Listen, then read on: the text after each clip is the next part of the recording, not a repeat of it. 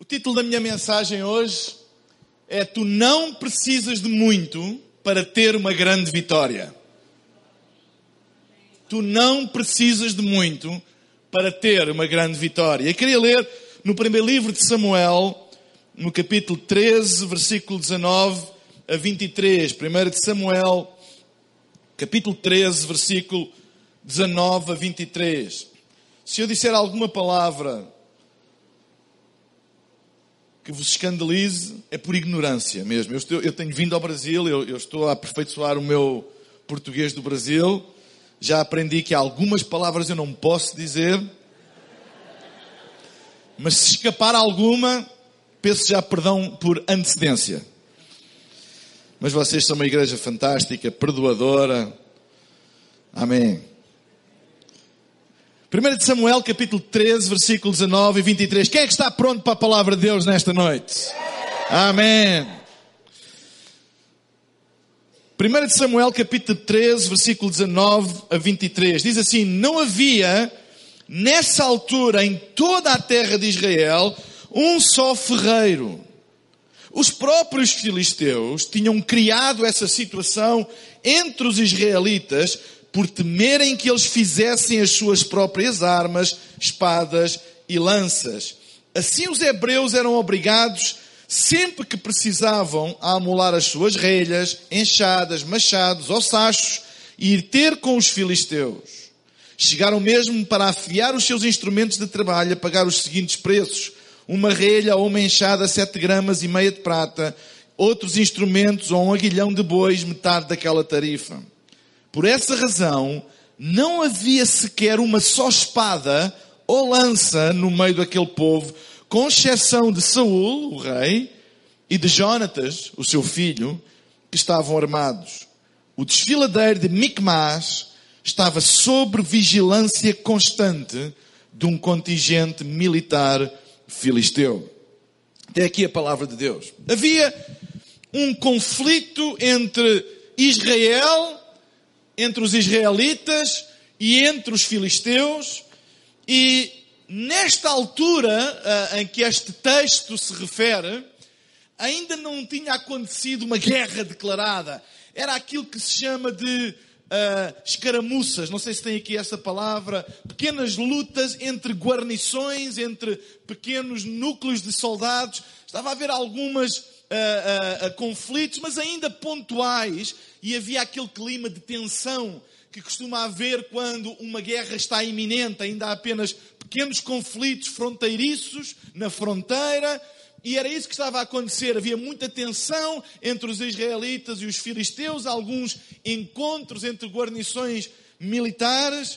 Uh, havia esta situação e diz que uh, uh, o, o desfiladeiro de Micmas estava sob uma constante vigilância dos filisteus. Vocês sabem, mesmo nos dias de hoje, quando duas nações estão em eh, assim contenção entre elas e, e começar um conflito, começa ali na fronteira, não é? Eles começam a vigiarem-se uns aos outros e está aquele clima tenso entre eles e era isso que estava a acontecer nesta altura.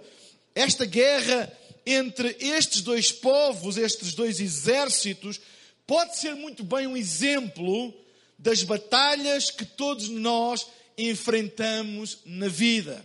Pode ser um exemplo muito, muito, muito claro de todos os desafios que o percurso do nosso propósito tem. Esta história mostra-nos que não precisamos muito de muita coisa para obter uma grande vitória. Às vezes nós pensamos que há uma relação, uma proporção entre a quantidade de coisas que nós temos e o tamanho daquilo que nós podemos alcançar. Mas eu quero dizer que no reino de Deus, Deus não faz essas contas. Nós com pouco podemos fazer muito. Nós com pouco podemos ter uma grande vitória. E quando nós colocamos Jesus no centro da nossa vida, quando nós colocamos Jesus no centro da nossa existência, nós não precisamos assim de tanto para alcançar muito. E a Bíblia está cheia de exemplos. A Bíblia está cheia de exemplos de que, como com pouco, se consegue fazer muito. Vocês conhecem com certeza a história dos cinco pães e dois peixes, que é quase uma anedota como é que cinco pães e dois peixes serve para alimentar mais de 10 mil pessoas, porque era 5 mil, sem contar com as crianças e com as mulheres? Como é possível? É com pouco. Mas a Bíblia mostra que nós não precisamos de muito para alcançar uma grande vitória. Então, quando colocamos Jesus no centro da nossa vida e confiamos nele e obedecemos a ele, nós temos tudo o que precisamos para vencer. Ter Jesus no centro da nossa vida é mais do que suficiente para termos tudo o que precisamos para vencer. A Bíblia diz que Deus nos deu Jesus e com Ele todas as coisas. Eu não sei se vocês já receberam um presente que o presente é uma caixa e dentro da caixa estão muitos presentes. Por exemplo, eu aqui há tempos fui a um determinado sítio e no hotel onde eu estava, estava uma caixa com um laço. Era um presente para mim. Uau, fiquei contente. Quando abri a caixa, estava cheio de pequenos presentes. Tinha uh, um, um, gel de banho, tinha um sabonete, tinha um, um como se diz aqui, uh, um saco com balas. Tinha várias coisas, ou seja, era um presente com muitos presentes lá dentro. Sabem, quando nós temos Jesus, a Bíblia diz que com Ele nós temos todas as coisas. Quem tem Jesus é um presente que tem muitos presentes lá dentro. Quem tem Jesus tem tudo aquilo que precisa para vencer. E a primeira eh, lição que eu tiro desta história é que tu podes vencer com aquilo que tu tens. Tu não precisas de mais para vencer. Tu podes vencer com aquilo que tu tens. A Bíblia diz que não havia ferreiros em Israel. Às vezes nós ficamos presos na nossa insuficiência, e se ficarmos presos nas nossas insuficiências, nós vamos ficar presos nas nossas lutas. Aquilo que nós temos é suficiente para vencermos. Às vezes pensamos, ah, se eu tivesse aquilo que ele tem, se eu tivesse aquilo que o outro tem, ai, se eu tivesse os recursos que aquele tem, ou se eu tivesse as oportunidades que aquele tem. E nós sempre pensamos que se tivéssemos aquilo que os outros tinham, nós poderíamos fazer mais. Mas eu quero-vos dizer que aquilo que tu tens é suficiente para venceres. Não fiques preso à tua insuficiência, pois ficarás preso na tua luta. Então a Bíblia diz que não havia ferreiros em Israel. E diz também que isto fazia parte de um plano dos filisteus. A Bíblia não diz como é que eles fizeram isto, mas é claro no texto que nós lemos que os filisteus arranjaram uma maneira de que em Israel não houvesse ferreiros, pessoas para trabalhar o ferro, para trabalhar o metal.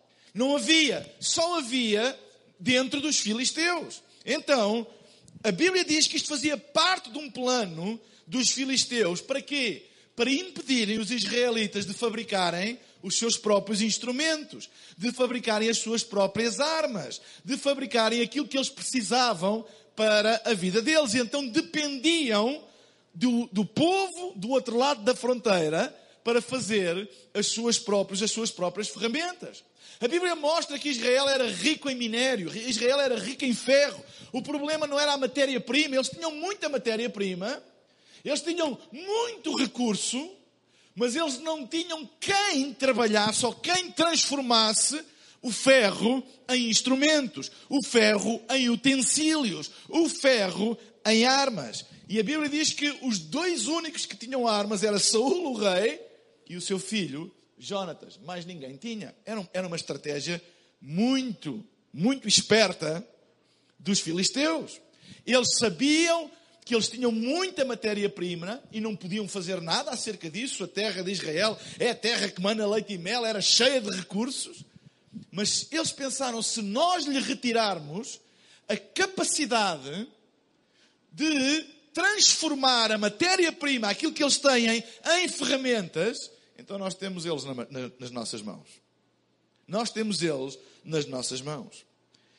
Eles tinham ferro, tinham tudo, mas perderam a capacidade de transformar aquilo que tinham, os recursos, em ferramentas. Mas a Bíblia diz que eles ainda por cima pagavam aos filisteus para fazerem esse trabalho. Ainda colocavam recurso nas mãos dos inimigos.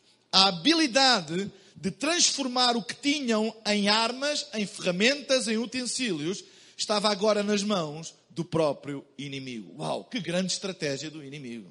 Grande estratégia. Deixa-me dizer-te uma coisa: o nosso inimigo não pode roubar nada daquilo que Deus nos deu. Nada. Se Deus te deu um propósito, Ele não pode roubar. Se Deus te deu um dom, Ele não pode roubar. Se Deus te deu um destino na vida, Ele não pode roubar. Tudo aquilo que Deus te deu, o inimigo não pode roubar.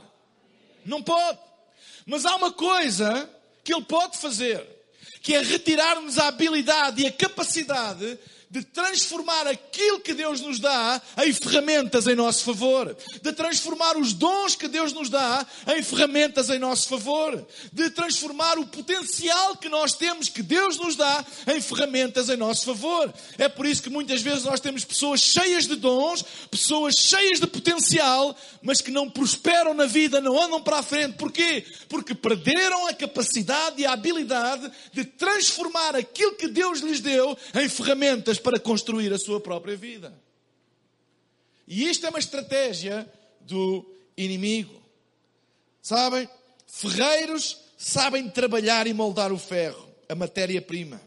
Sabem transformar o ferro em ferramentas, em utensílios, em instrumentos e em armas. E o inimigo retirou-lhes a capacidade de transformar o que tinham em armas, pois sabia que se eles perdessem essa capacidade, não lhes serviria de nada na batalha os recursos que eles tinham. Nada.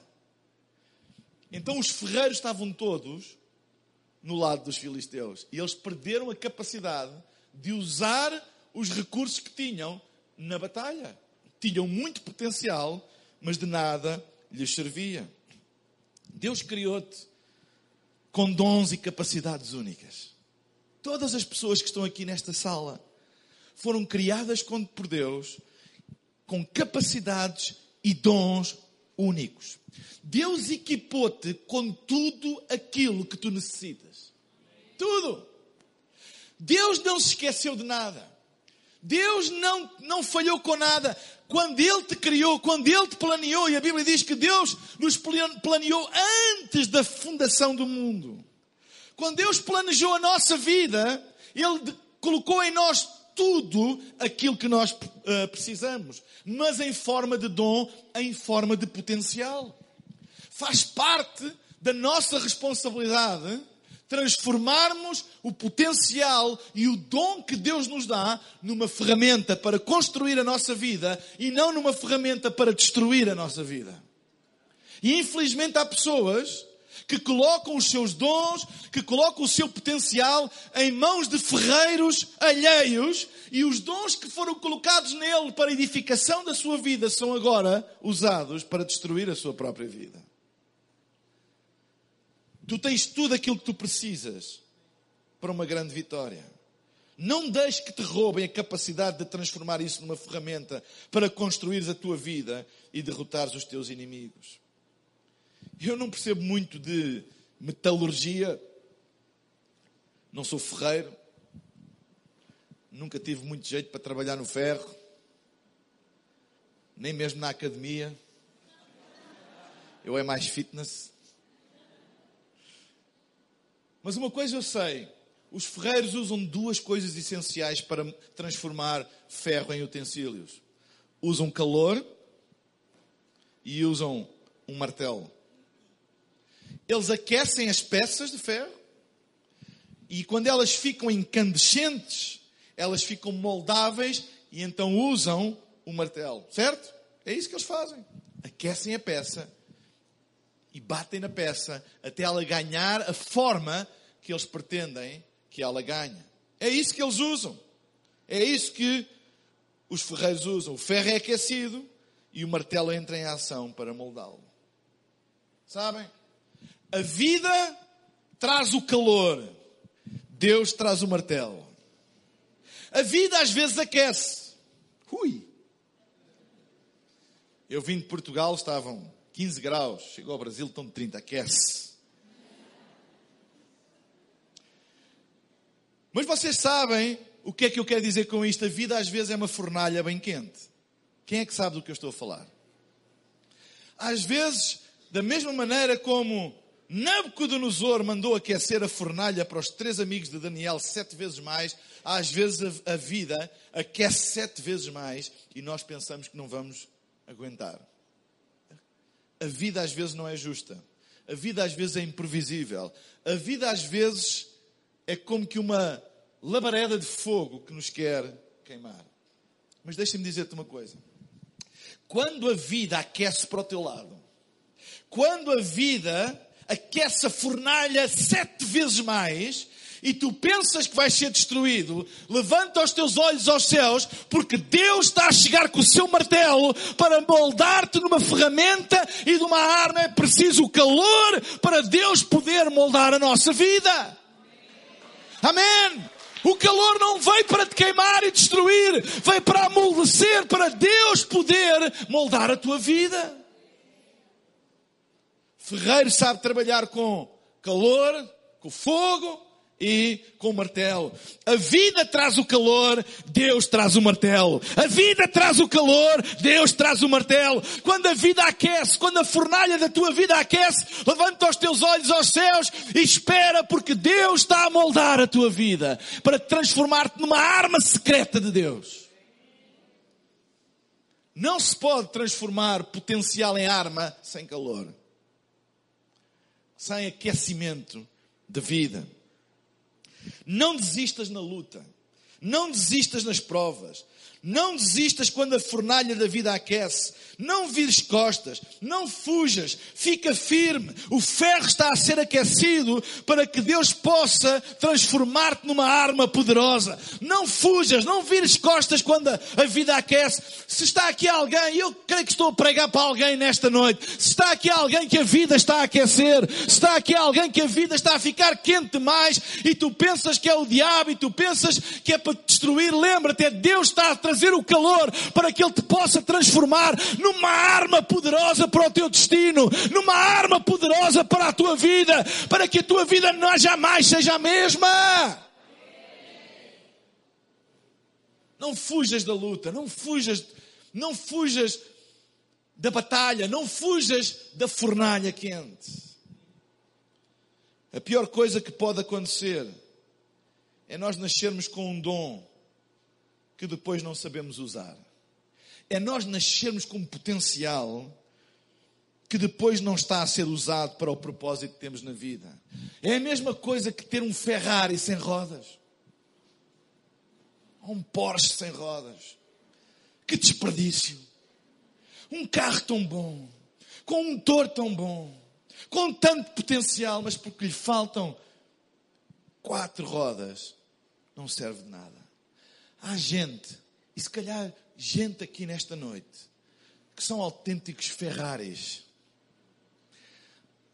cheios de potencial, cheios de dom, cheios de talento, cheios de propósito, mas que precisam de ser moldados e transformados numa arma eficaz nas mãos de Deus, numa ferramenta eficaz nas mãos de Deus. Sabem? Alguns nascem com um talento incrível, mas com uma disciplina pessoal pobre. Precisa de ser moldado. Alguns nascem com grande carisma, mas sem autocontrole. Precisa de ser moldado. Alguns têm um potencial incrível, mas um caráter que precisa de ser trabalhado e precisa de ser moldado. Tu podes ter o ferro, tu podes ter a matéria-prima, tu podes ter todo o potencial e todos os dons. Tu podes ter um, um, destino e um propósito incrível na vida. Tu podes ter isso tudo. Mas se tu não pões nas mãos do ferreiro, do ferreiro sobrenatural, do oleiro que é o nosso Deus, se tu não colocas Jesus no centro da tua vida, então é apenas matéria-prima que não está a ser transformada em ferramentas, em utensílios, em instrumentos, em armas. Coloca os teus talentos nas mãos de Deus, não nas mãos do mundo. O teu dom ficará refém. Mas se tu colocar Jesus no centro da tua vida, o teu dom será uma arma. Há um versículo em Isaías, no capítulo 49, versículo 2, que diz o seguinte: Ele fez a minha boca como uma espada afiada. Na sombra da sua mão me escondeu, fez-me como uma flecha polida e me guardou na sua aljava. Tu és uma arma secreta de Deus. Diz à pessoa que está ao teu lado: Tu és uma arma secreta de Deus. Tu és uma arma secreta de Deus.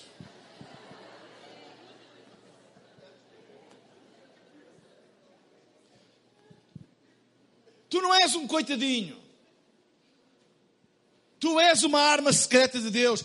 Deixa que o ferreiro molde o potencial que tu tens e tu vais ver Deus fazer coisas na tua vida que tu nem sonhaste. A Bíblia diz que Deus é poderoso para fazer muito mais, além daquilo que tu pedes, que tu oras, que tu imaginas, que tu pensas. Deus é poderoso para fazer muito mais. Deus é poderoso para. Ai, eu estou a pregar para alguém aqui hoje. Deus é poderoso para fazer de ti uma arma secreta. Hey, ali atrás no balcão, mais perto do céu, os mais espirituais ficam ali. Estão mais perto do céu. Estava à espera de um amém mais forte ali daquela secção. Eu acho que eles aqui estão mais embaixo, mas quem é que é mais espiritual aqui hoje? Já estou a fazer uma divisão na igreja. Já. Português é terrível. Onde vai, dá cabo tudo. Tu podes vencer com aquilo que tu tens. Tu não precisas de mais. Tu podes vencer com aquilo que tens. Há muitas pessoas especialistas em vencer com aquilo que não têm. Se eu tivesse o dinheiro do Cristiano Ronaldo, eu também ajudava os pobres. Mentiroso. Se tu não ajudas com o pouco que tens, tu não vais ajudar com o muito que tu não tens. Porque bênção e prosperidade não mudam ninguém, só ampliam aquilo que nós somos. Se tu não és fiel com o que tens, Deus não te vai dar aquilo que tu não tens. Porque tem a ver com atitude. Não Sabem, Deus não precisa de recursos para fazer milagres. Deus precisa de um coração certo. Para ele isso do muito e pouco. Para nós, muito e pouco, nós conseguimos medir muito e. Deus não mede muito e pouco. Para Deus não há muito e pouco. O que é isso de muito e pouco para Deus? Mas é quando os discípulos chegaram com cinco pães e dois peixes, para eles era pouco, Jesus disse, uau, ótimo, manda sentar a multidão. Eles ficaram... Hum? Como é que se faz um churrasco para 10 mil pessoas com cinco cinco pães e dois peixes. Como é que se faz um churrasco? Um rodízio para cinco mil pessoas com duas fatias de picanha. O que tu tens é suficiente. Põe Jesus no centro. O que tu tens é suficiente. Põe Jesus no centro. O que tu tens é suficiente. O que tu tens é suficiente. Há tantas pessoas focadas naquilo que têm que se esquecem de usar. Há tantas pessoas focadas naquilo que não têm que se esquecem de usar aquilo que têm. Vocês conhecem a história daquela viúva pobre que o profeta foi à casa dela e ela estava pronta para morrer mais o filho. E quando viu o profeta, disse-lhe e queixou-se. E o profeta perguntou-lhe: Mulher, o que é que tu tens dentro de casa? Lembram-se desta passagem? Vocês são batistas, devem conhecer a Bíblia.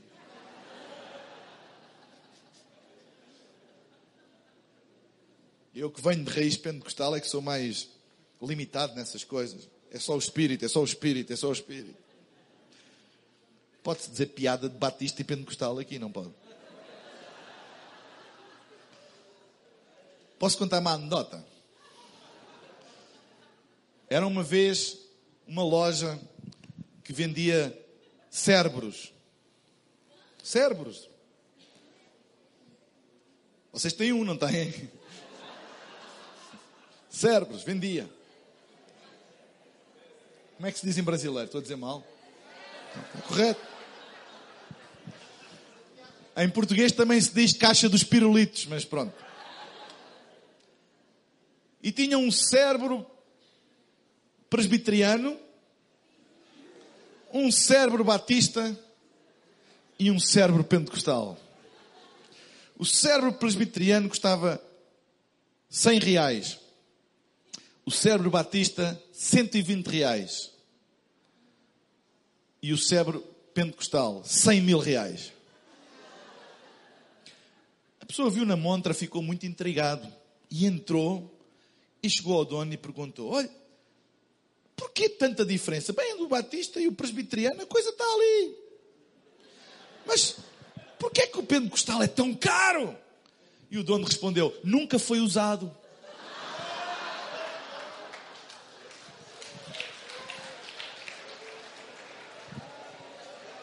Vocês riem-se porque é o pentecostal.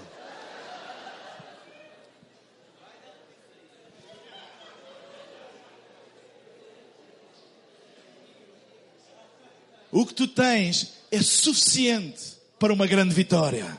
O que tu tens é suficiente para tu venceres. O que tu tens é suficiente. Não te foques naquilo que tu não tens, mas usa bem aquilo que tu tens. Essa viúva, quando o profeta chegou, ela, um profeta tem que trazer, uau, uma palavra, vai trazer um milagre, o profeta vai trazer tudo o que eu preciso. E ela estava à espera que o profeta lhe desse alguma coisa e o profeta ainda lhe pediu aquilo que ela tinha. Explorador. O que é que tu tens em casa? Dá-me de comer a mim com o que tu tens em casa. Faz-me, dá-me um pão. Ela disse, eu já te disse, eu não tenho nada. Disse, o que é que tu tens? Ah, só tenho um bocadinho de farinha e um pouco de azeite. Pois é isso mesmo. Tu não tens pão, mas tu tens farinha e azeite. E se tu misturares os dois, fazes um pão. e vai pedir vasilhas aos teus vizinhos. E começa a vazar o, pouco que tu tens, começa. E o que é que a Bíblia diz? Que a farinha nunca mais acabou e o azeite nunca mais acabou. Sabem onde é que estava o milagre daquela viúva? Dentro da casa dela e ela não tinha visto. Ela estava à espera que o profeta lhe trouxesse a resposta e a resposta estava dentro da casa dela. Se este Portuga veio aqui hoje, eu não trago, não trago nenhum milagre para vocês, não coube na bagagem e os que trouxe ficaram na alfândega.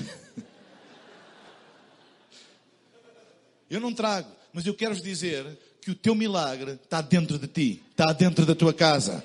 Ele está contigo, tu tens tudo aquilo que tu precisas para uma grande vitória. Segunda coisa que eu vejo nesta história. Primeiro é tu podes vencer com o que tu tens e a segunda é tu podes vencer com quem tu tens. Durante este impasse e tensão entre Israel os israelitas e os filisteus, muitos israelitas desertaram, foram embora. Olha o que a Bíblia diz em 1 Samuel, no mesmo capítulo 13, no versículo 5 e 7, diz: Por seu lado, os filisteus recrutaram igualmente um poderoso exército, 3 mil carros de combate, 6 mil cavaleiros e tantos soldados de infantaria que de longe mais se parecia com a areia das praias do que com outra coisa. Estes acamparam em Micmas, a oriente de Bet-Aven quando os israelitas viram aquele vasto conglomerado de tropas inimigas, descontrolaram-se inteiramente e foram esconder-se em cavernas, matas, penhascos, fendas de rochas e até em túmulos. Até, até para o pé dos mortos eles foram, para se esconder com medo e cisternas. Alguns deles atravessaram o rio Jordão e fugiram para a terra de Gad e de Gileade. Entretanto, Saul ficou em Gilgal e os que estavam com ele tremiam de medo à espera do que poderia acontecer.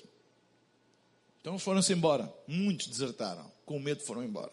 Jonatas, o filho de Saul, que era rei na altura de Israel, Jonatas era um jovem destemido. E ele decidiu fazer alguma coisa para enfrentar os filisteus.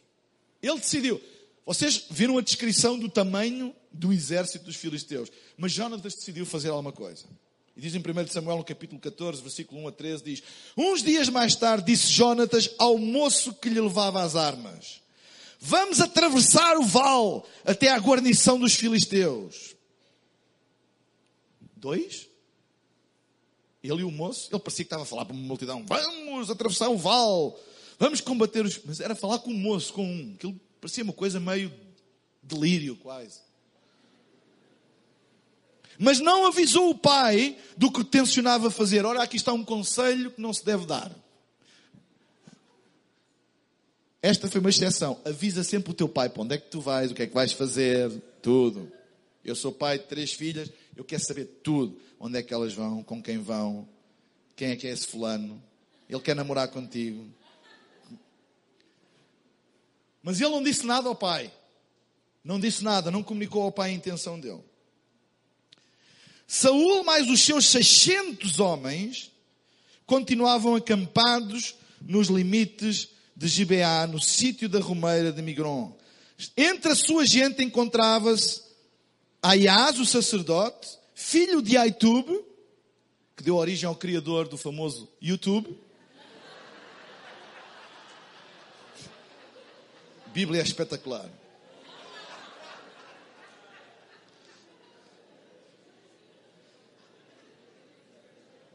Irmão de Cabot, Aitube era neto de Fines. Não sei se aqui tem aqueles cartoons que é o Fines and Forbes. Está aqui na Bíblia também. E bisneto de Eli, o sacerdote do Senhor em Silo. Ninguém se deu conta, aliás, da ausência de Jonatas. Para chegar à guarnição inimiga, ninguém se deu conta da ausência de Jonatas. Ele estar lá ou não estar era a mesma coisa. Quantas pessoas ficam agarradas? Ninguém. Se eu morresse hoje, ninguém dava por minha falta. Não me dão o valor que eu preciso. Não me dão as oportunidades. Olha, Jonatas, nem deram por ele se ele estava ou não estava. Agora reparem.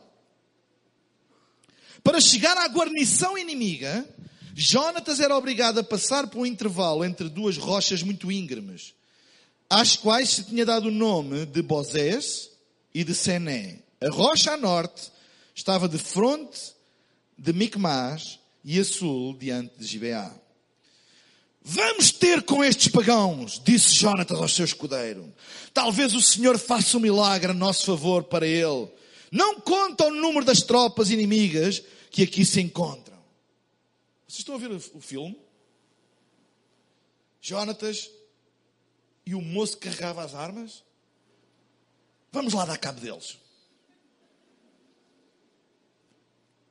Vamos lá. Eu sei que eles têm seis mil cavaleiros e não sei quantos carros e mais não sei o quê. Mísseis terra-ar. Mas nós vamos lá dar cabo deles. Talvez o Senhor faça um milagre. E respondeu o escudeiro: Está certo. Era mais maluco que o, que o Jonathan. Está certo. Bora. Vamos lá. Dois. Dois. Jonatas estava, uh, Saul estava com 600 escondido. Jonatas tinha um e disse: Vamos a eles. Vamos a eles. Faz como melhor entenderes. Estou contigo de alma e coração, seja qual for a tua decisão. Bom, então vamos fazer assim. É aqui vinha a estratégia. Eu acho que com duas pessoas não há uma grande estratégia, mas vamos fazer assim. Quando eles nos virem, se disserem, fica onde estás, se não matamos, nós deixamos-nos ficar e esperamos que eles cheguem. Mas se eles disserem, vem, sobe já até aqui, faremos o que nos disserem, pois será o sinal de que Deus nos ajudará a derrotá-los. Uau, grande estratégia. A estratégia deles era a seguinte. A estratégia deles é, se eles nos virem, porque eles nos vão ver, disserem, fiquem aí, a gente fica. Se eles disserem, venham cá, a gente vai.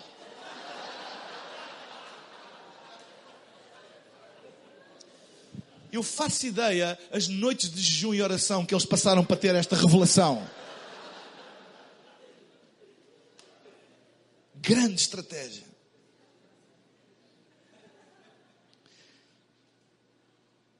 Quando os filisteus os viram, aproximando-se, gritaram: Olha! Os israelitas já estão a surgir das tocas para onde fugiram. Olha, olha quem vem lá.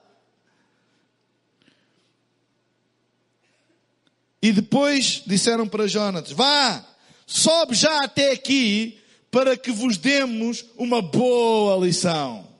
Anda cá que a gente vai te ensinar como é que é.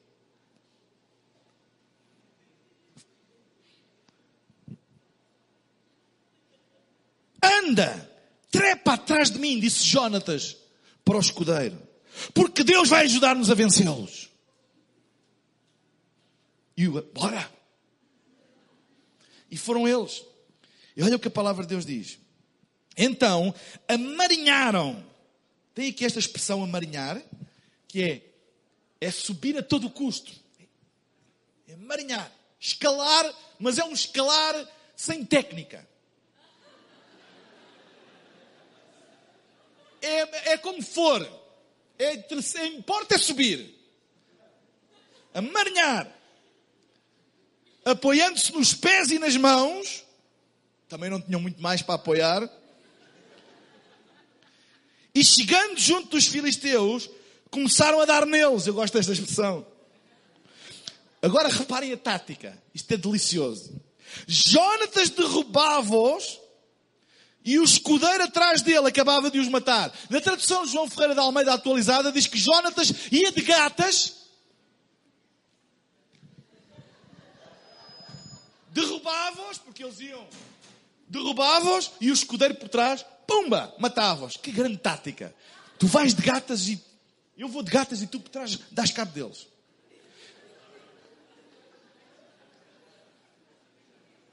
Assim, uns 20 homens foram abatidos no espaço de um simples campo cultivável.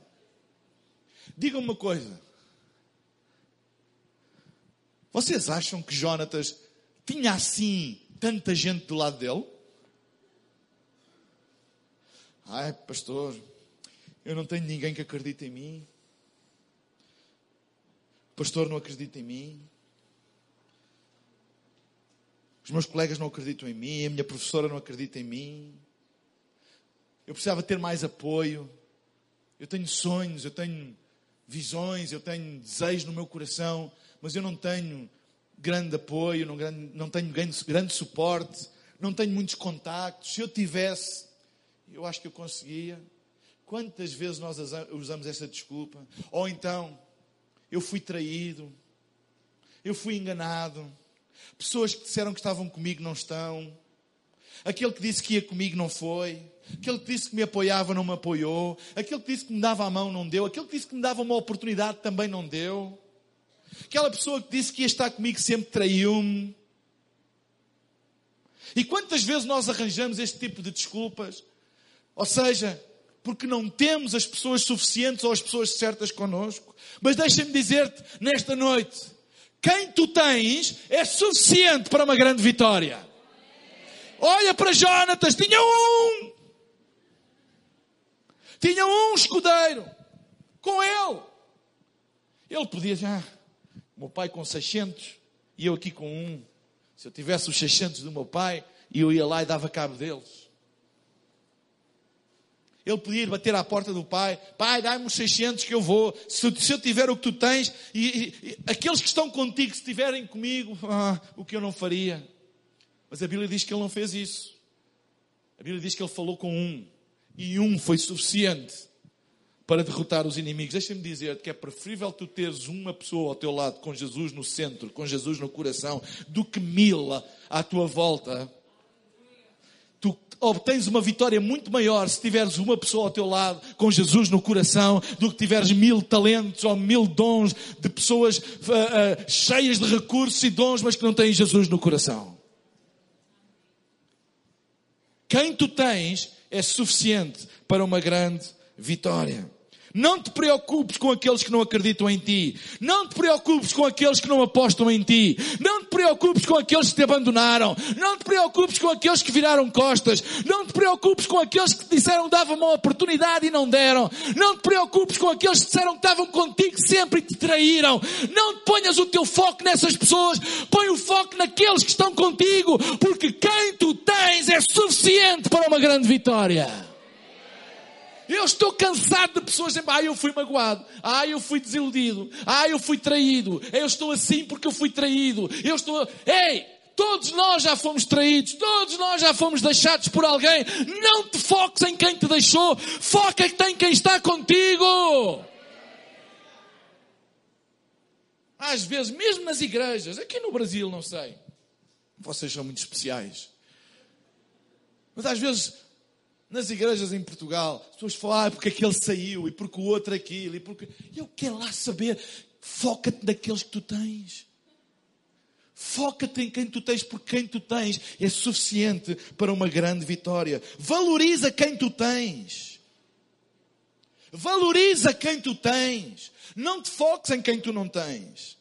Porque quem tu tens será suficiente para alcançares a vitória. Valoriza as pessoas que estão contigo. Não te foques naqueles que te abandonaram. Faz novas amizades. Quem sabe o companheiro de jornada que tu precisas ainda não está no teu círculo de amigos. Ei, quem tu tens é suficiente para uma grande vitória. Está na altura de algumas pessoas deixarem de se focar em quem não têm, em quem já tiveram, em quem teve e não está, em quem foi e já não é, em quem disse e já não diz. Ei, tira os teus olhos disso. Ei, tu estás a perder tempo com isso. Foca-te em quem tu tens, porque quem tu tens é suficiente para uma grande vitória. Então, o que tu tens é suficiente para uma grande vitória, quem tu tens é suficiente para uma grande vitória, e onde tu estás é suficiente para uma grande vitória. Olha o que é que a Bíblia diz no, cap, no versículo 4 do capítulo 14. Tu podes vencer onde tu, onde tu estás, no lugar onde tu estás. Diz assim: Para chegar à guarnição inimiga, Jonatas era obrigado a passar por um intervalo entre duas rochas muito íngremes, dois penhascos, as quais se tinha dado o nome de Bozés e Sené. Vocês sabem que no hebraico os nomes eram dados normalmente por duas razões. Uma delas era para celebrar algum acontecimento que se tinha dado naquele lugar. A Bíblia tem muitos relatos de nomes que era dado a determinados lugares por causa de acontecimentos que estiveram lá. E outra razão era por causa das características do próprio local. E a palavra, hum, a palavra Sené que era um dos nomes de um penhasco, quer dizer aglomerado ou um monte de moitas e de espinhos. Então já não basta ser uma parede íngreme, ainda era uma parede íngreme, cheia de espinhos, cheia de moitas. Coisa boa para se amaranhar, não é? Então, de um lado eles tinham uma parede cheia de espinhos e moitas, e do outro lado tinham Bozés, que quer dizer brilhante, escorregadio ou enlameado.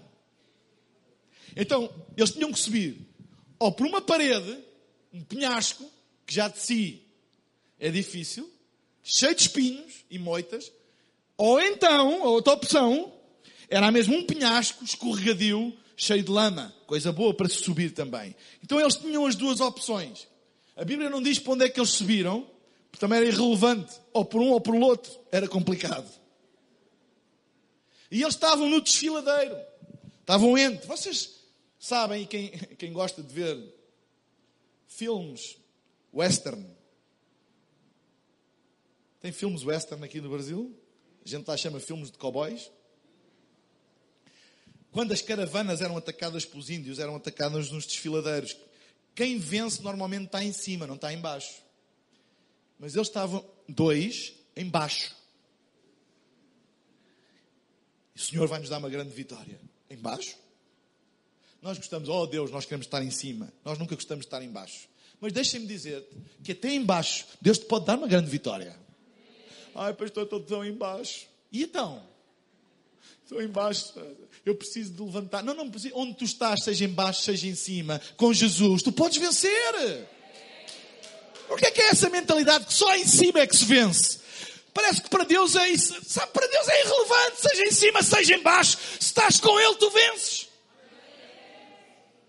Ai, mas tem duas paredes para amaranhar lá para cima. Uma tem espinhos e outra é escorregadia. Então e agora? Ó oh, Senhor, faz um milagre. Umas escadinhas.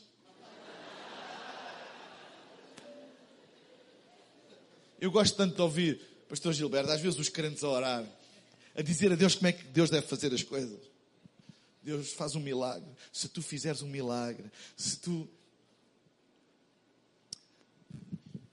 Tu és poderoso, Deus. Tu és poderoso. Eu sei que nós estamos embaixo e temos uma parede com espinhos e outra escorregadia. Mas tu és poderoso para mandar um anjo do céu com um elevador espiritual e que nos leve lá para cima. Oh, Senhor, manda outra vez o carro de fogo que mandaste ao Elias.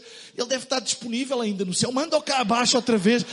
Leva-nos lá acima. Não precisamos de ir tão alto, é só acima do penhasco. Oh Deus, tu podes fazer uma escada, como aquela escada de Jacó, do anjo. Assim ainda deves ter lá essa escada na arrecadação celestial. Manda essas. Faz um milagre. E às vezes nós estamos à espera, Senhor faz um milagre, faz um milagre, faz um milagre. Oh Deus, faz um Eu estou embaixo, eu estou no desfiladeiro, faz um milagre. Mas olha, quando Jonatas teve o sinal que era para atacar, para subir, ele não teve à espera de um milagre. Diz, a Bíblia diz que eles amarinharam por ali acima. Eu não sei como é que eles fizeram. A Bíblia não diz se eles foram para um lado, se foram para o outro. Se calhar foi um por cada lado, a dizer assim, olha, quem lá chegar primeiro e logo se vê. Diz que emaranharam pés e mãos. Eu não. Ei, com certeza, com certeza picaram-se, com certeza rasgaram a pele, com certeza sangraram, com certeza a tentar emaranhar escorregaram algumas vezes, mas não desistiram. Emaranharam, emaranharam. Se tu queres vencer, tu tens que ter esta garra de emaranhar por ali acima. Tu nunca vais vencer se fores uma flor de estufa. Oh Deus, eu estou no desfiladeiro. Não tenho força. Manda um anjo. Ei! Sabes o que é que Deus está-te a dizer? Emaranha por aí acima. O milagre está. Tu tens força. Olha, eles, eles, eu acho que eles, quando chegaram lá acima, eles nem souberam como é que. Quem é, quem é que já experimentou o que é ter adrenalina no corpo? Eu faço jogging. Não é o jogging que me faz adrenalina, é quando os cães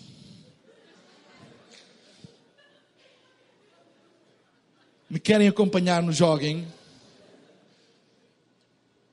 Uma vez eu estava, estava de férias e estava a correr numa zona que é tipo um parque natural. Estava a correr e estava um pastor com ovelhas, um colega, estava, mas com ovelhas mesmo, ovelhas. Estava sentado com o seu cajado e tinha um cão. Todos os pastores têm um, têm um cão. Não sei se o pastor Gilberto tem algum, mas todos os pastores têm um cão. Que é quando o pastor não lhe apetece, vai lá, corre com ele. E eu ia a correr, as ovelhas estavam de um lado, eu ia do outro. O cão, mas era um cão, não era um cão qualquer. Era grande, preto. E a gente com medo vê tudo a dobrar. Ele começa, começa, começa, começa. Eu estava a ver, não tenho hipótese. Mas veio-me uma adrenalina. Que eu virei-me para o cão e comecei eu a correr com o cão e agarrei numa pedra.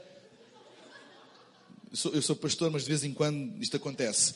Agarrei numa pedra e disse: Anda lá, anda lá, anda lá, anda lá.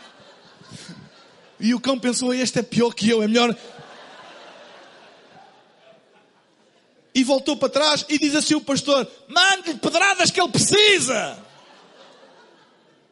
E eu pensei: quem precisava sei eu quem era. A adrenalina. Eu tenho um cão em minha casa. É um excelente cão de guarda. Um dia, um, um, um dois, dois moços da, da, da, minha igreja estavam lá fazendo umas obras na, na, minha casa. E eu tive que pôr o cão numa, numa. A gente chama uma casa das máquinas que dá para o, para o quintal, para ele não fugir, porque eles estavam com, a trazer os materiais e o portão estava aberto. Mas lá um dos moços estava a varrer e deixou a porta aberta e o cão. Uh, e vai ele. E eu estava equipado para ir correr, fazer o meu jogging. Tênisinho, calção, t-shirt. E o desgraçado do cão vai embora. E o cão é um cão de guarda e ele, quem lhe faz mal, ele, não sei se no Brasil há cães assim. Quem lhe faz mal, ele fixa. E havia lá um rapaz que andava sempre a fazer de judiarias do lado lá do muro. E eu disse assim: se ele o apanha, dá cabo dele. Tem que ir apanhar o cão. Então saí e disse: ele chama-se Rafi. Rafi, anda cá. Oh, está bem, está. Ele olhava para mim e disse: Rafi, anda cá o dono. Ele esperava um bocadinho, assim que eu me aproximava, eu, ia ele. Fugiu, fugiu. Até que entrou por um, um, num quintal de um vizinho, embrulhou-se lá com um cão à luta, o vizinho começou a refilar comigo com razão. Você, o seu cão, isso, ah, ele fugiu, então fugiu, apanho. E eu de calções e de fazer o meu jogging atrás do cão, eu já estava tão, tão, tão coisa com o cão. Eu disse, eu tenho que fazer uma loucura para apanhar o cão. Como é que se apanha um Vocês sabem como é que se apanha um cão? Eu não sei como é que se apanha um cão, eles correm mais que a gente. Então, tentei usar a inteligência, já que em velocidade ele ganhava. E escondi-me e apanhei um sítio disse, bem, eu tenho, só tenho uma hipótese, é mandar-me para cima dele. E assim fiz. A mandei-me para cima do cão e eu estava tão enervado. A minha espiritualidade tinha ido toda embora. E eu... O cão aterrou assim com as patas, ficou logo quieto, viu que a coisa estava preta para o lado dele. Ele tinha a coleira e eu agarrei-lhe na coleira e dei-lhe assim uma palmada e disse, tu não tens nada que fugir. Eu ainda estava a um quilómetro de casa e agarrei-lhe para a coleira. Às vezes até o levantava, ele pesa 30 e tal quilos. E eu vinha e tal. E às tantas eu olho para o meu joelho e vejo sangue, porque eu, aquilo era um cimento, não é? Concreto. Já devo me ter raspado, mas nada me doía. E chego e, e depois vejo que também tinha um bocado na mão. E entro, meto o cão e estavam lá dois uh, moços da minha igreja e eu estava tão ainda, eles assim, pastor, pastor já se viu ao espelho. E eu pensei assim, estou enervado, não é? Estou enervado. Ele disse, não, não, não é isso. O pastor tem um alto na cabeça enorme. Um alto na cabeça, não me dói nada, nada, não me dói nada. Quando eu fui ver, até tinha o olho meio fechado já. Mas a adrenalina. Sabem? Nós, como filhos de Deus, nós precisamos desta adrenalina do Espírito de Deus na nossa vida. Ai, dói. Ai, estou ofendido. Ai, quem vai à guerra, quem quer vencer, quem quer vencer, às vezes pode estar. E olha, quando eu tirei a t-shirt, estava todo arranhado e tinha sangue. A minha mulher veio a casa e ainda tive que ir ao hospital por causa que aquilo estava a crescer. Às vezes, sabem, temos cristãos tão. Ai, ai, teve uma palavra tão má para comigo. Vou deixar o ministério. Alô? Eu oro a Deus para que aqui na terceira igreja batista de Brasília haja pessoas que mesmo com o olho inchado e a sangrar por todo o lado, dizem não há dor nenhuma. Onde é que está o próximo inimigo para a gente apanhar? Onde é que está a próxima batalha para a gente conquistar? Onde é que está a próxima luta? Eles emaranharam por ali acima, com lama, com espinhos e venceram. Quanto tempo tenho? Nenhum. Está na hora de acabar. Quando o pastor pega no telemóvel, menos 12 minutos. Quer dizer o quê? Eu já passei 12 minutos.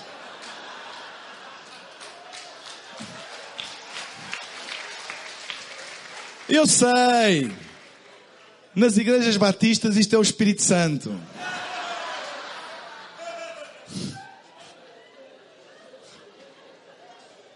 Ah, bem, eu vou obedecer ao Espírito Santo desta vez.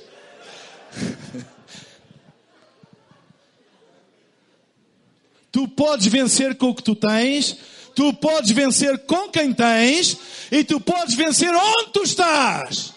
Tu não precisas de muito para uma grande vitória. Eu disse, tu não precisas de muito para uma grande vitória. Vamos ficar de pé, vamos dar um aplauso a Jesus.